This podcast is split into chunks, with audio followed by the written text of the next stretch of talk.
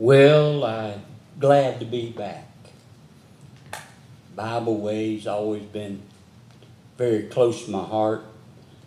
I was talking to your pastor yesterday morning as he was driving to McClanny, and I told him, I said, I'm going to preach in the morning at uh, Stapleton with Brother Lambert. I said, but tomorrow evening I'm going to be at Bible Way. He said, well, I, when I hang up, I'm going to call Brother Corey and I'm going to tell him you're going to be there. He didn't ask me to preach. Brother Corey didn't ask me to preach till uh, he walked in just a while ago. But I got ready to preach yesterday after talking to Brother Sullivan.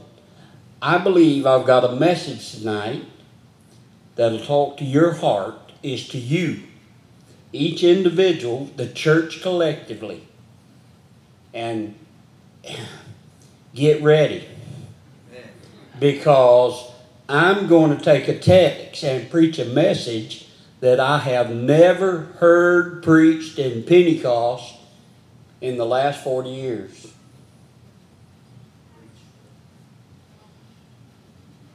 Just what I figured. Mm-hmm. We'll see about that. Well, if you got your Bible, open to Mark chapter 13, starting in verse 32. And if I find my glasses on top of my head, my wife on out. Now I can see verse 32 down to verse 37. The Lord is speaking to the individuals that make up the body of Christ in this last generation. It says like this in verse 32, Mark 13, but of that day and that hour knoweth no man. It don't matter how much of an offering you send to TBN or any popular prophecy teacher Nobody knows the day and the hour of the coming of the Lord. Furthermore, no angel knows. I had some several times, different times down through the years have told me, well, an angel say, I don't care. That never alters the word of God. No man knoweth, no angel knoweth. And Jesus said in his earthly ministry while he was here, I don't know. Do you mean that there are certain aspects in even the Godhead that the Lord would choose not to know? I'll give you another one. It's a great mystery. He chooses not to know whether you're going to make it or not. He loves you right now, right where you are, and will save you to the uttermost. Even though he may look the long range view under a microscope and say, well, look at there. They didn't make it. God loves you so much. He's willing to share whatever His grace He can share in your life, in spite of everything. We continue reading. He said, Nobody knows, neither the Son but the Father, God has got this power. He knows it from the beginning to the end. He's got a time set. We sometimes use a phrase that reveals our humanity, and that is well, if God would extend the time. No, no, he don't. There's a set day. He stepped into the abyss of nothing, brought forth everything. In the beginning, God. Right. And when it comes down to the final moment of time, the end, the angel stands with one hand raised towards heaven and declares, Time shall be. God already knows. Oh, yeah. right. Not my message, just coming down to it. Here he's talking to the church, to you as an individual and the church collectively. Take ye heed. That's right. Watch and pray. Yeah. If there's two things that God's expecting to find in the life of the believer at his return, it is a people that's watching Yeah. and praying. If you're not watching and you're not praying, you're not ready and you're not going. That's. Tolbert theology. It's rough. If you're not watching, that simply means alert to the end of the age. It's dealing with the end of the age in Matthew, I mean Mark 13, 32. Watch and pray. For you know not when the time is. It's coming. Jesus is coming. Look at verse 34. It's very important. For the Son of Man is as a man taking a far journey who left his house and gave authority to his servants. We understand that. Authority, that's his church. Every born again child of God has received authority to work the works of Christ in the name of Christ. It's not by might nor by power, but by my spirit, saith the Lord. And the Bible said, And to every man his work, and commanded the porter. I want to preach on that porter for just a little while. Who is the porter? Tap yourself on the chest. If you're a born again child of the King, you are the porter. The command of the porter is watch. Watch ye therefore, for you know not when the master of the house cometh at evening, or at midnight, or at cock crowing, or in the morning, lest coming suddenly he find you sleeping. And what I say unto you, I say unto all watch. Shall we pray? Heavenly Father, in Jesus' name, I pray for the liberty of the Word of God. I pray for the unction of the Holy Ghost to preach the Word of God. And I pray for the anointing of the Holy Ghost to be upon every heart to receive the Word of God. In Jesus' name we pray. Amen and amen. You may be seated.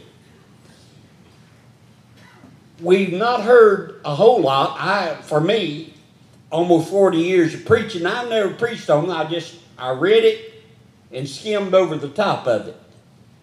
But Jesus pulled the office of the porter from the Old Testament to the New. Oh, well, I see. What do you say it? Jesus said to the porter in Mark 13 and verse 34, watch. Then in John chapter 10, verses 1 through 7, he again talks about he, Christ, is the door and to the sheepfold. We understand that. And we've preached it all along. Jesus is the door. No man comes unto the Father unless he goes by Christ. And there in John chapter 10 and verses, he said, I'm talking to the porter.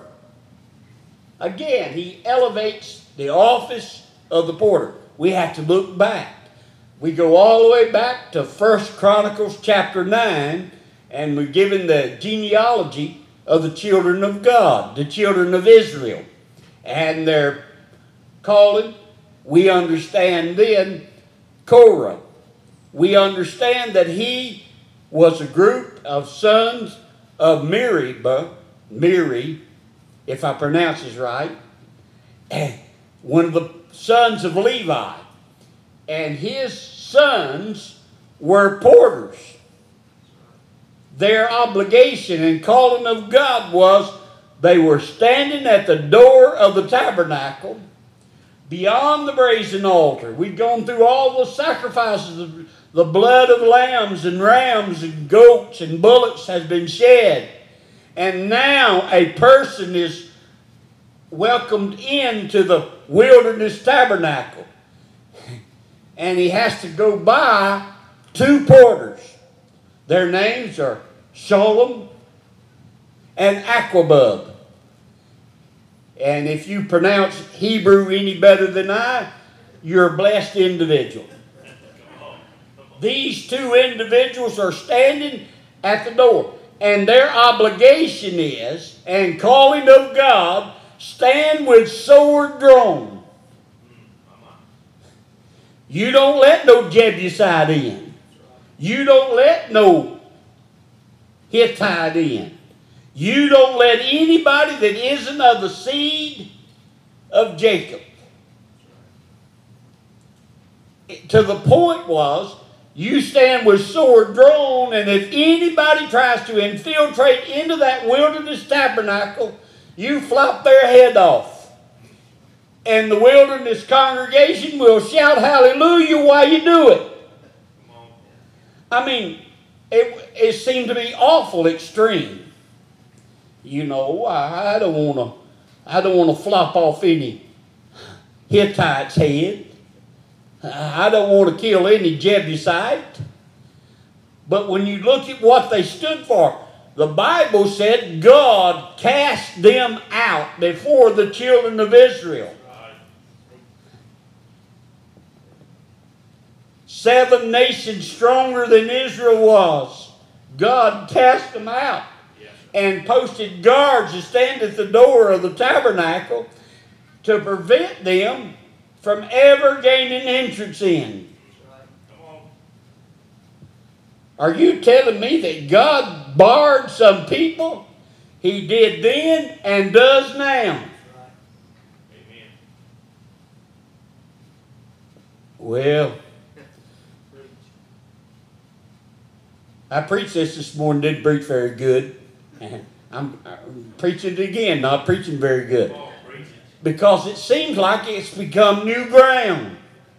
Somehow we've allowed the thinking to enter into our minds that God somehow has become limp wrist in this last hour just before Jesus comes to gather his church home and everybody's just going to gift, giftly do all their way into heaven. Right, come on. It's not true.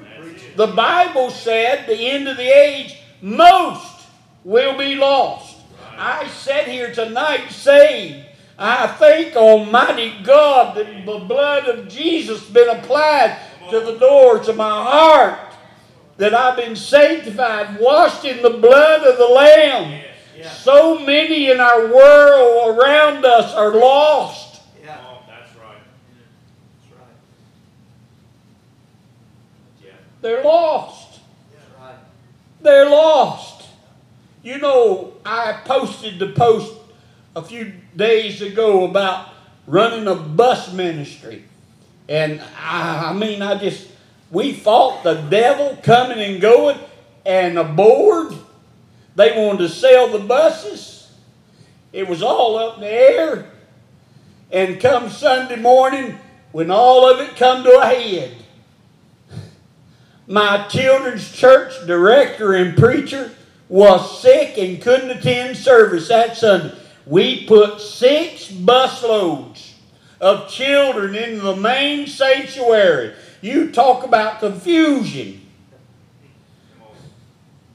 We had little Johnnies and Susies crawling under the pews, everything in the heaven going on. You couldn't control them. And a little nine year old boy, out of all that confusion, stood up and come down to the front, fell on his knees and lifted both hands and cried out loud, Lord Jesus, please save me. Hallelujah. Please save me. Hallelujah. I'm fighting devils.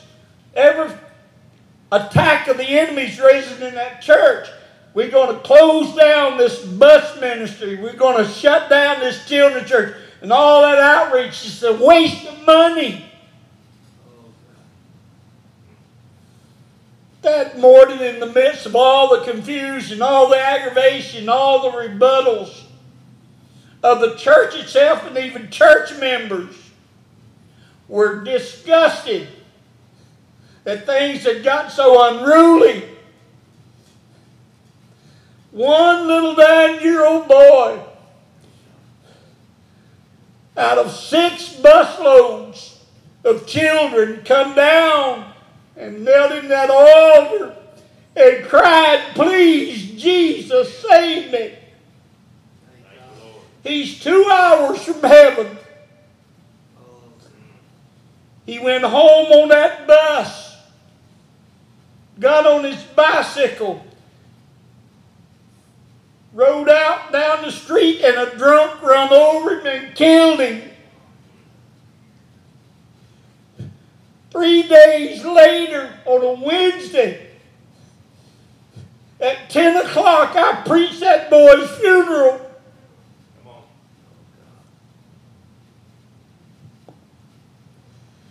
Born again, got ready for heaven because that bus come by him up. Yeah. Come on. That's right. The whole purpose is God wants to save the lost. That's right. God wants to deal with hearts, deals with us. Stand in the gap. You're a porter. Be a watchful. Be alert. Be praying. That's right. The souls of men, women, boys, and girls are resting at your door. Oh, God. Uh-huh. Help us, Lord. Oh, God. Their blood God's help will require it of you.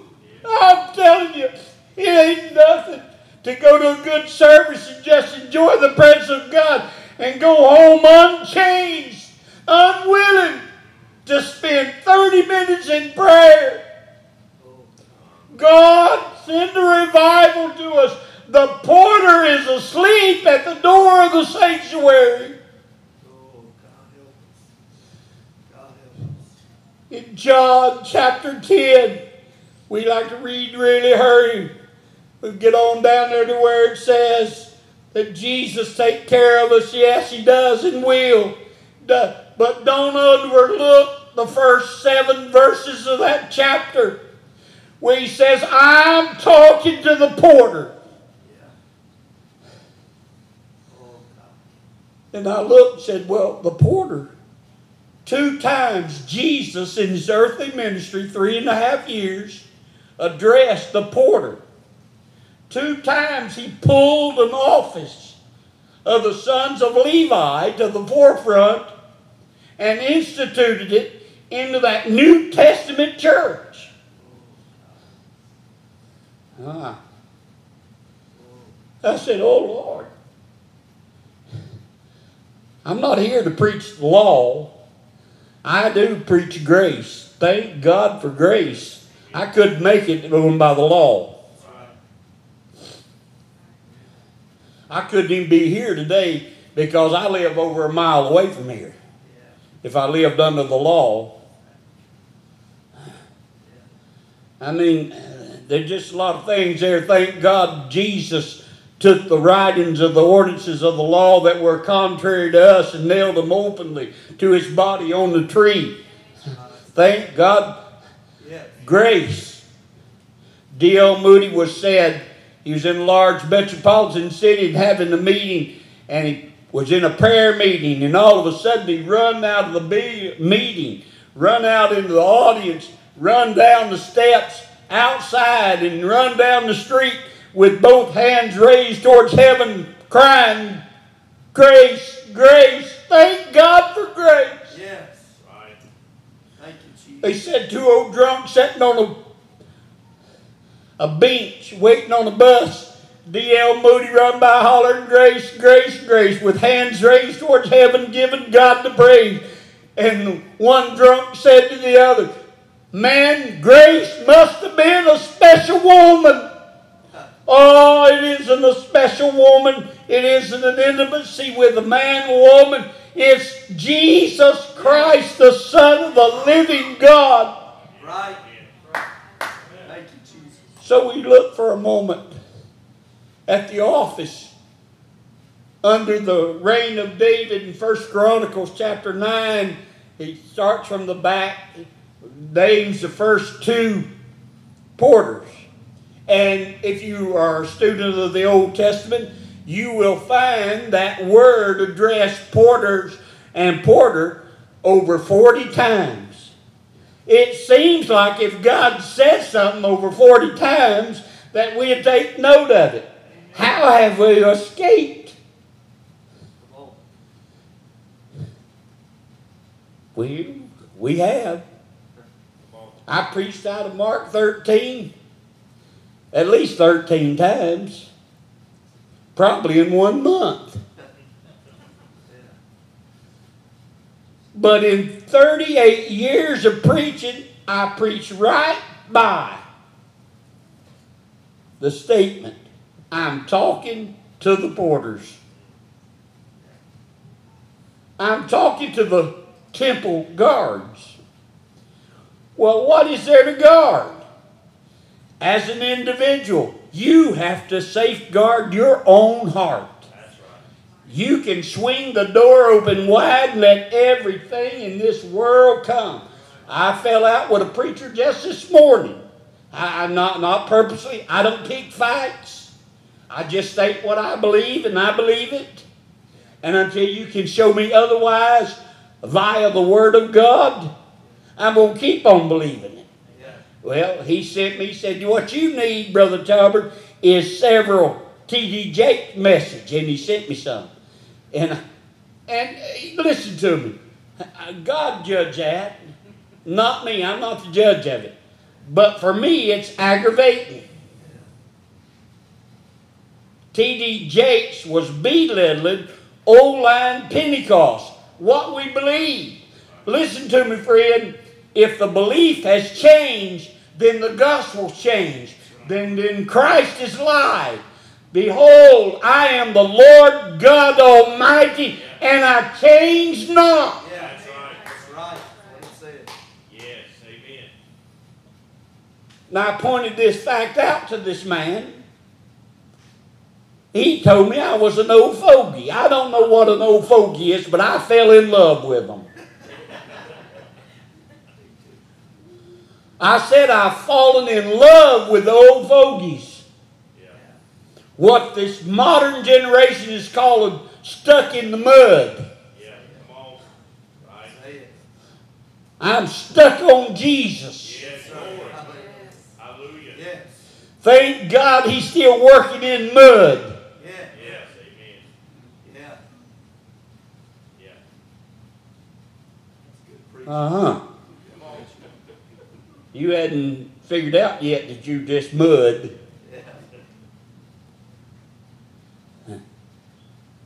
Bible said we're made out of the dust of the earth, mud.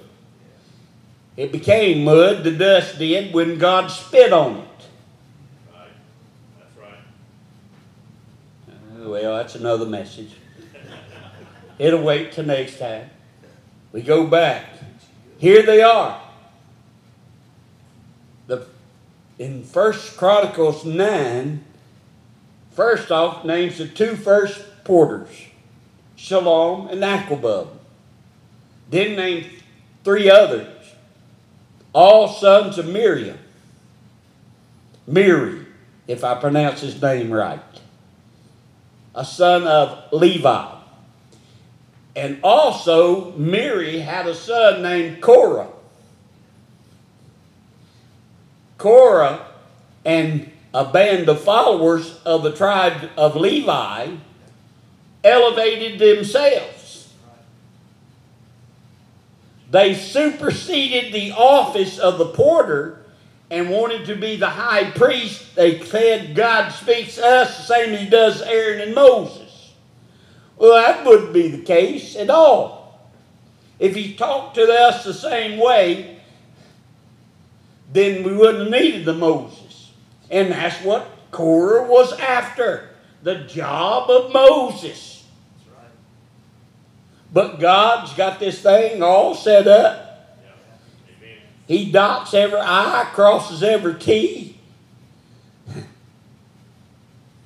And Moses said, If this can be changed by Korah and his band, then God hadn't been speaking at all by me or by his spokesman Aaron, the high priest. The ground opened up and 250 of them went alive into hell. Israel fled, run to the rocks and mountains and looking for a stable place to hide, lest they fall into the pit. And when they got safe enough away, they rose up and 14,000 just witnessed what happened to Korah and his band. They said, we'd be holy too. And guess what?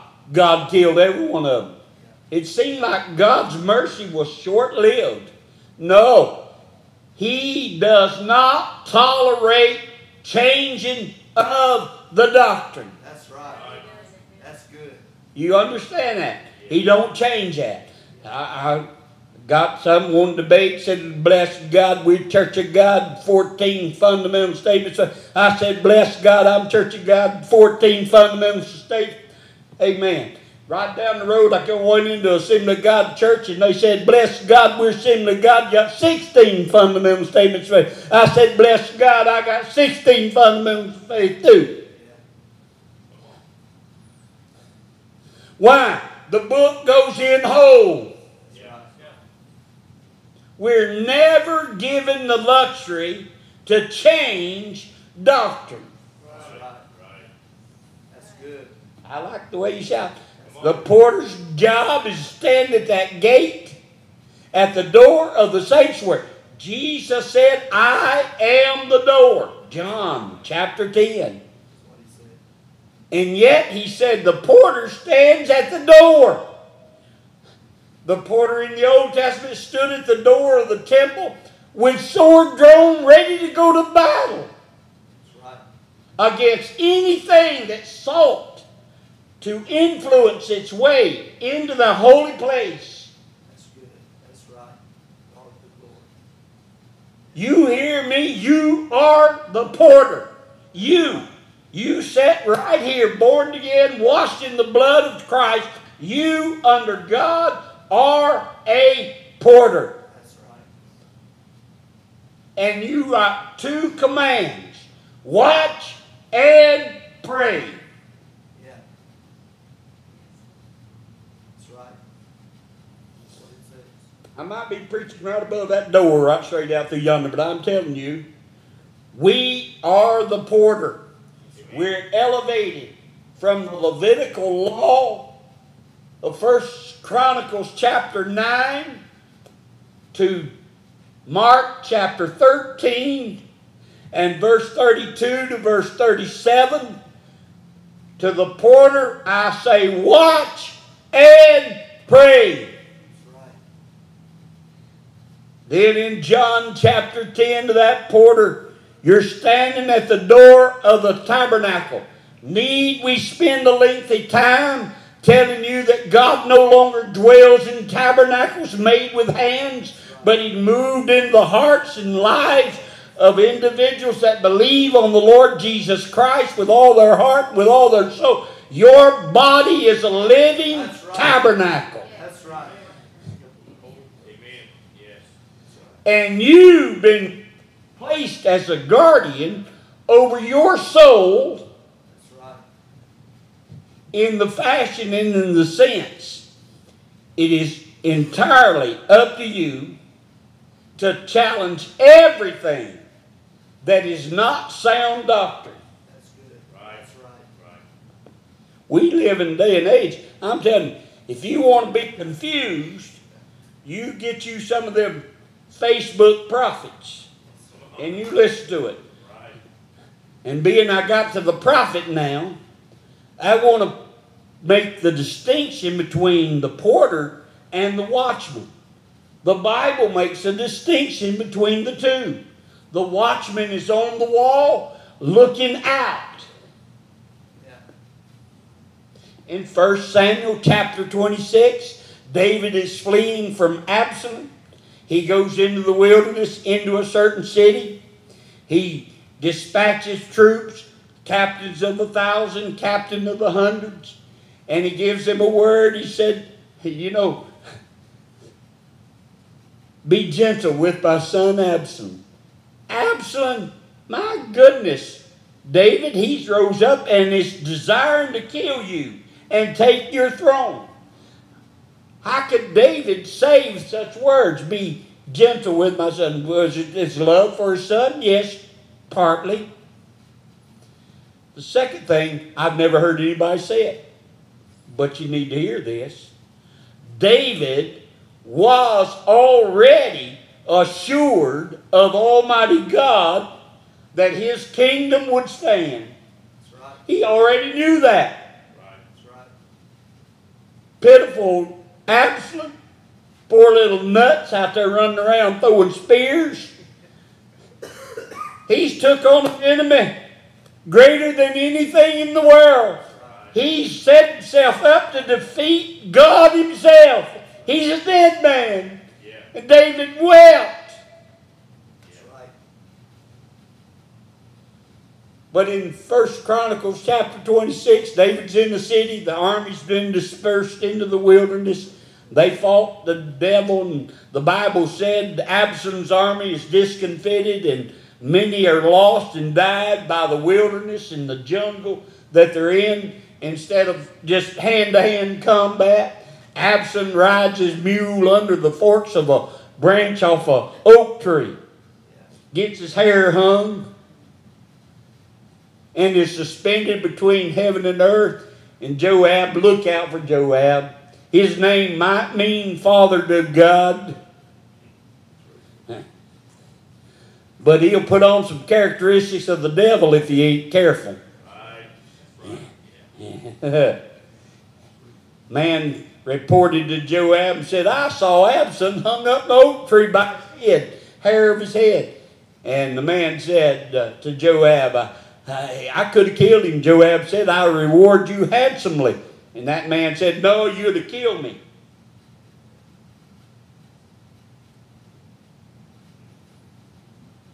Joab found out where the oak tree was, went there and slew Absalom. David sitting in the gates of the city, an exile from his kingdom that God has already assured him is settled. It don't matter what it looks like in our world, the kingdom of God standeth sure. Yeah. It don't matter what Biden, what the Democrats or Republicans are doing. That's right. The kingdom of God standeth sure. Right. That's right. Just hold on. Keep your position. Yeah. That's right. That's good. The Bible said the watchman on the wall, where the city that David was in, the watchman's up on the wall looking out and said, I see two men running. No doubt they're bearing tidings. And the Bible said the watchman cried down to the porter. The porter reported to the king. How have we erased that? How's it erased in the modern church?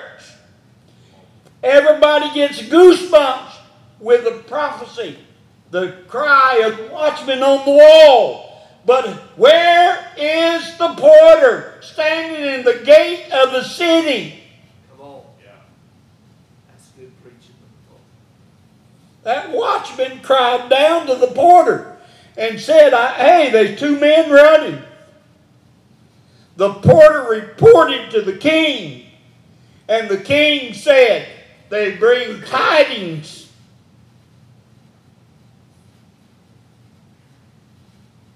What's that say to you and I? You are the porter standing at the gate of the city. That's where God's church is, the New Testament church is planted in the earth. We are to be in the byways and highways and hedges of this world. That little nine year old boy died with a drunk run over him. Two hours after making Jesus Lord of his life. I preached his funeral to a packed house. An entire community turned out to pay reverence to a little nine year old boy killed on a dead end street with a drunk driver. I preached. This little boy that's in this box here of the church right now, his soul and spirits with God. I said, because the Lord talked to somebody's heart, they donated the money and bought the first bus. Somebody donated the money and bought the first tank of gas for that bus. Somebody committed themselves to the time it would take to go visit their kids on the streets and pick them up on that bus. Somebody said, I'll take care of we get them to church. We'll teach them about the Lord Jesus Christ. Out of that bus route, six buses, six loads of unruly kids off the street, cussing, ranting, and raving. You wouldn't believe that our young people of this day and age have the morals of a hog wallowing in the wallow. They talk worse than drunk sailors. Yet we have the audacity to take good money and waste it trying to bust them little children into the house of God. I fought that devil.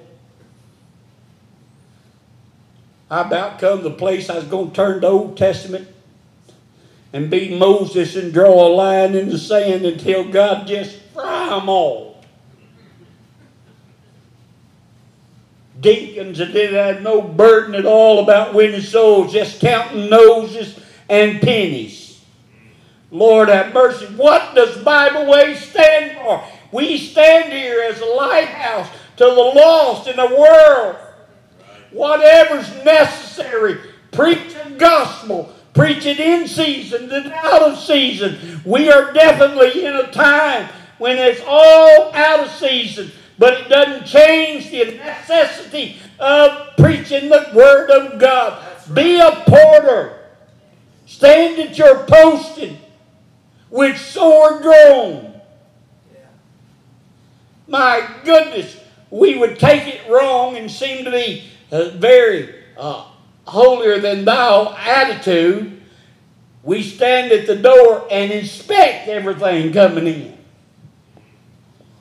I'll tell you, when the moral, the dress code, the morals of the church went to the dogs, is when we left the post. Say it. Preach. Preach. And I'm somewhat intimidated. I'm sitting up here, can't wear my suit, can't wear dress shirts. Yeah. I could wear my suit, but I have a problem. And we won't go no further than that to describe that problem. One arm don't work, one leg don't work. The doctor's amazed. I got vocal cords on the right side are dead. I ain't supposed to be able to holler.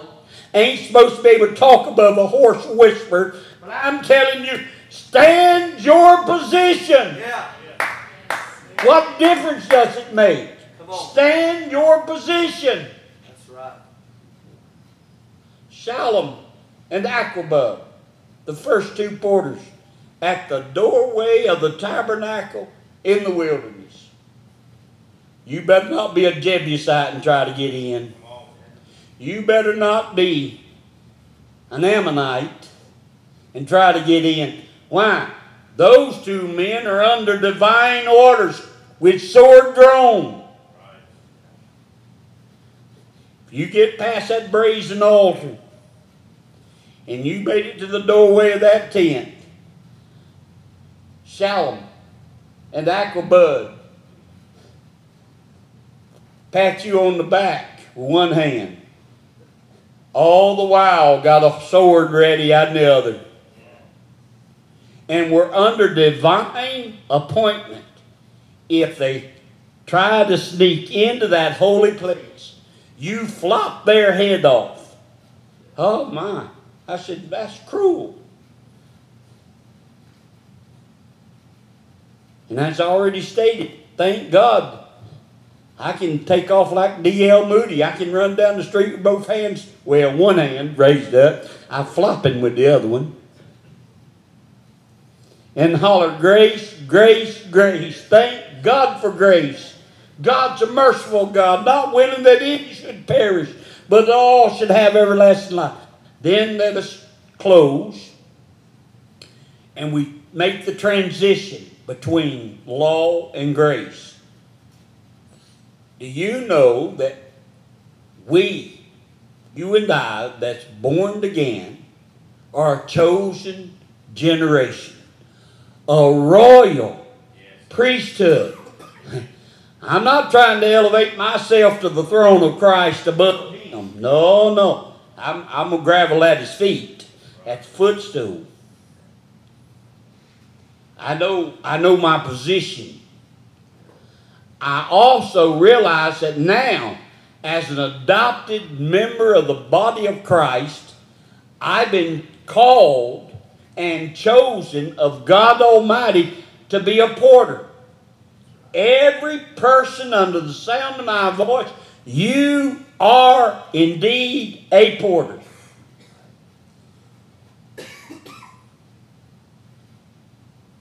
I don't want to be mean, so I'll just go ahead and be mean. Let's just go on with it. Do you know that as a porter called of God, that it is your obligation to stand at the door to your heart? Jesus is the door. It's your obligation then. Don't try to defile Christ with as the world turns on television at 12 o'clock. No, it's within your power to turn television on or turn it off. And it would surprise you if God stepped into this sanctuary right now and began to establish and to declare what we as His children are involving ourselves in. Oh, God. Yes, right. Right. You know,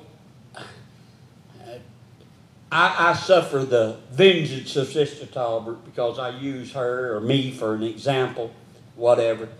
And we ride the road. We I stay on the road all the time, and she likes Gaither music. And and I'm not throwing no rocks. Except about half of what they sing is doctrinally unsound but it's got a good beat.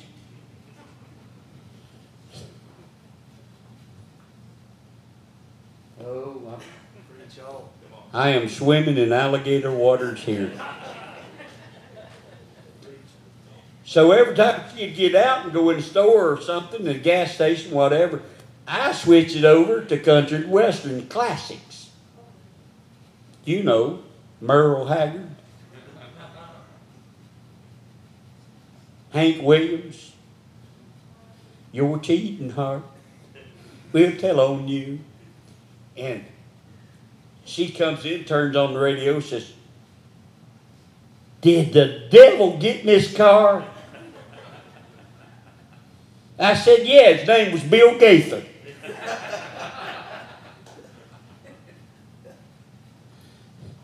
and we would fuss and argue down the road. Every time she'd be preoccupied, I'd turn it to them country western something or another. Just at first I done it just fooling with her. but I got to liking I, I'm just being completely honest with you. I just, I just really,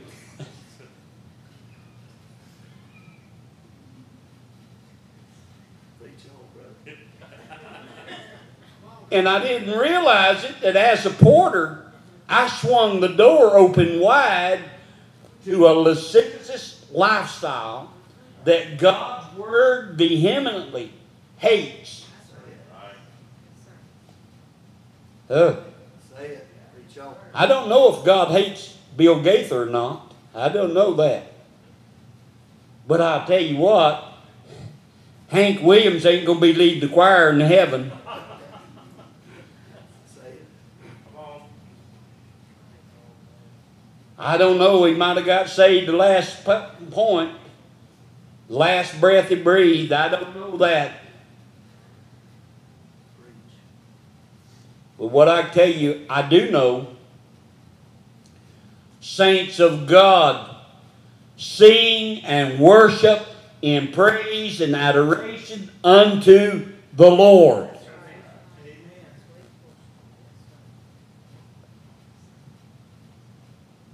And it wasn't because Sister Tolbert was a preaching to me. And she probably did. Well, to be honest, she did. I became conscious that I've got addicted as a holiness preacher, Church of God, Assembly of God. I mean, I'm, I've rubbed shoulders with them all. And here I am, leaving church on the ride home and turn that radio station to Belly Rot. Now, how could that be? That the porter that has sheathed his sword.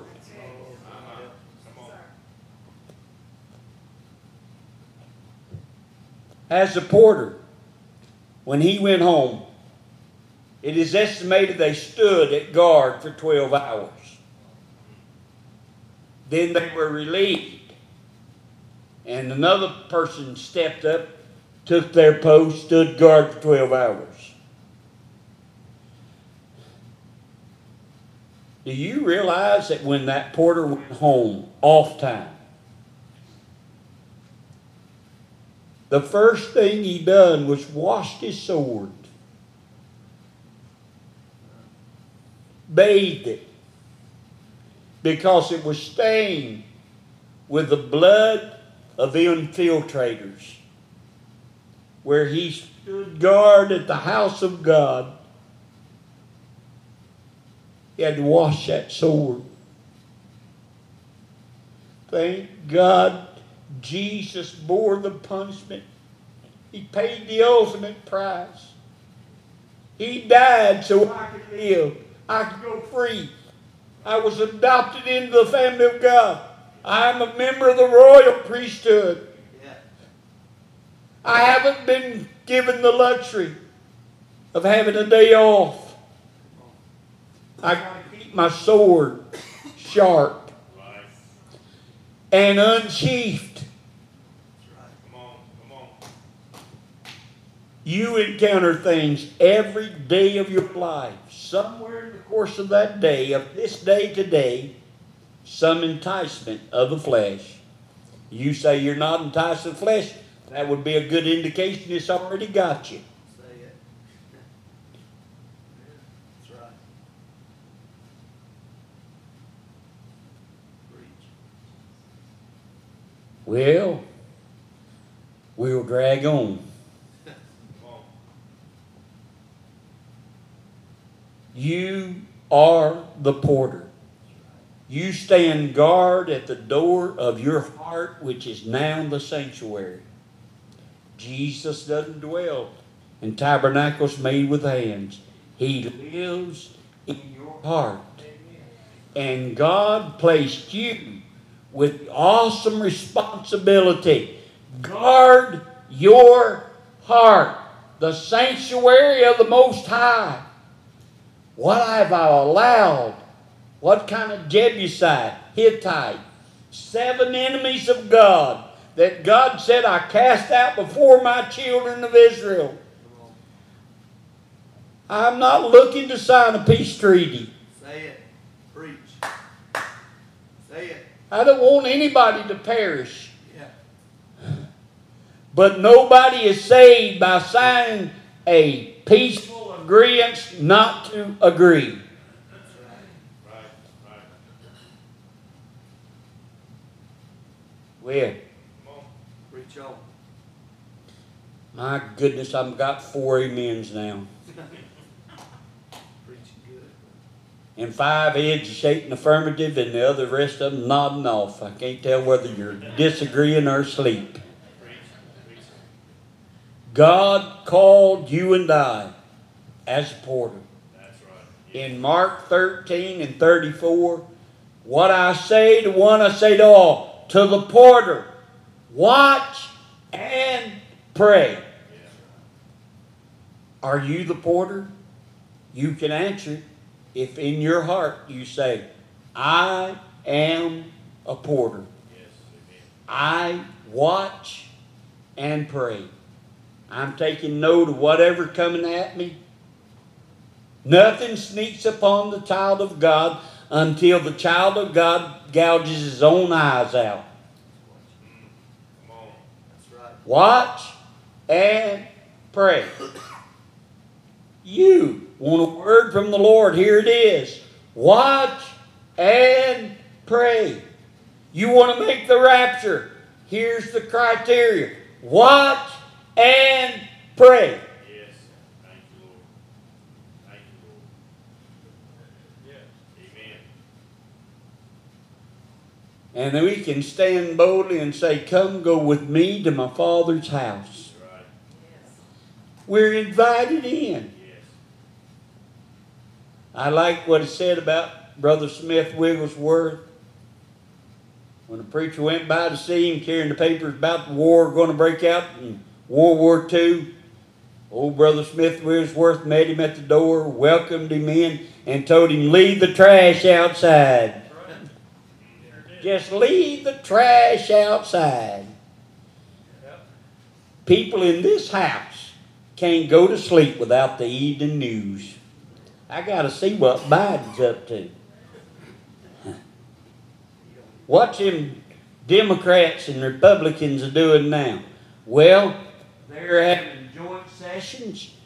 They're grumbling and complaining at one another and then going to the same snake, steakhouse and sitting down eating Right. steak. That's right. That's right. See. Come on. You got it. Look, let's I throw it out for food for your palate. What's the difference between a conservative and a liberal?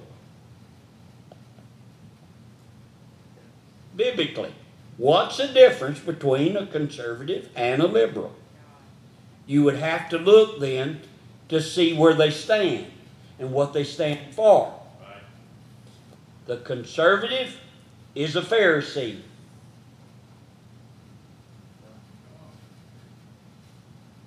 And the liberal is a Sadducee. In Acts chapter 28, Paul is brought on the floor, being accused of bringing Greeks into the temple and defiling the holy place. And he perceived that half were Pharisee and half were Sadducee. And he ended the argument by creating an argument between the conservative and the liberal.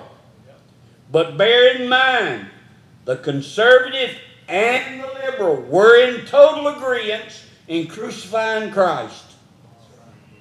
They were in total agreement in shutting the mouth of the church altogether in Paul's age. We not called to be conservative or liberal. We're called to be born again. Old things have passed away. We're not of this world. Yes. This month, just a few weeks from now, matter of fact, we can already go do it in Florida on early voting. And you know what that means. Probably nothing. There's a big push. We got to go be conservative. We got to be, it's in the church. We're conservative. We got to vote conservative. I would if I've had a politician that was a conservative.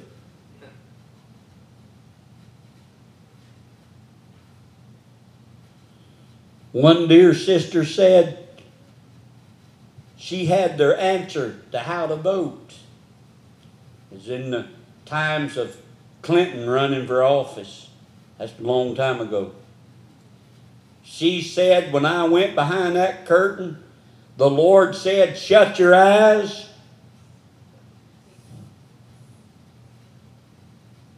And pull the lever.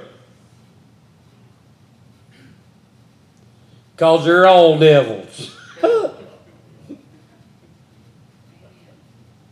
We need a revival in America. That's it, that's it.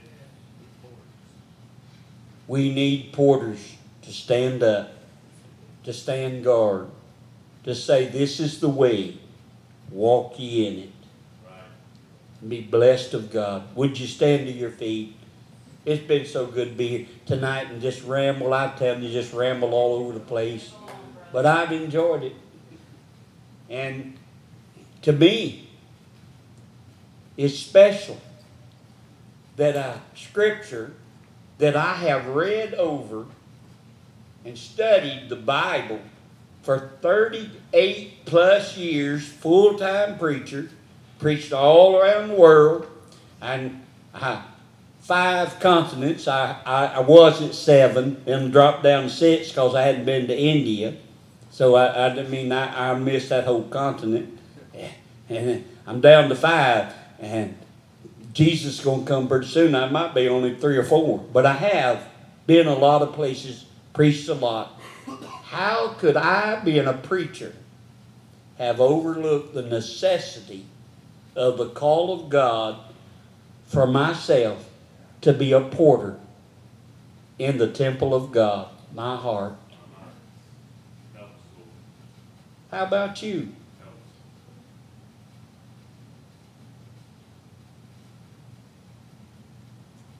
Somebody says the devil got in. Where is the role of the porter to resist him? I'm not resisting him. Listen to Hank Williams sing Your Cheating Heart. Or now that I'm home more often than I used to be, as the world turns during the day, and I don't even know if that's still on. I'm just using that as an example. God called you and me as porters. Guard the temple. Guard the temple. If you allow what this world is up to to invade your heart, you've allowed the enemy in. You've done it. I said, Oh, goodness. God loves us too good, too much to let us alone. Jesus loves you. Yes, he does. And Jesus has called you two times in the New Testament. When we come see the signs of his appearing everywhere, he said to that porter, Watch and pray. Right.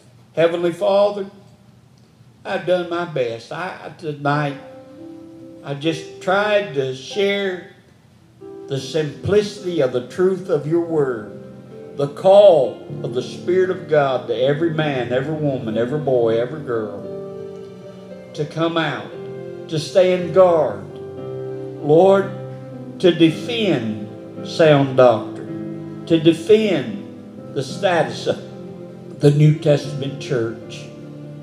Lord, above all, to praise and honor the Lord Jesus Christ. Lord, bless Bible Way. Bless the people. Bless the church. Bless its outreaches. Bless the individual families. that make up the membership of this church. Bless their children. Save every one of them. Heal the sick. Let signs and wonders be the norm to the glory of God in the name of Jesus Christ. I pray.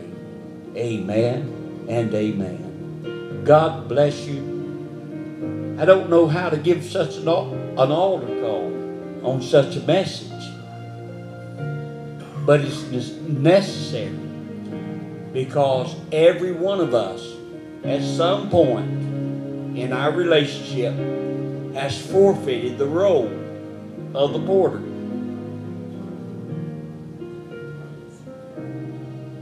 And this has got to be corrected before we stand before Him.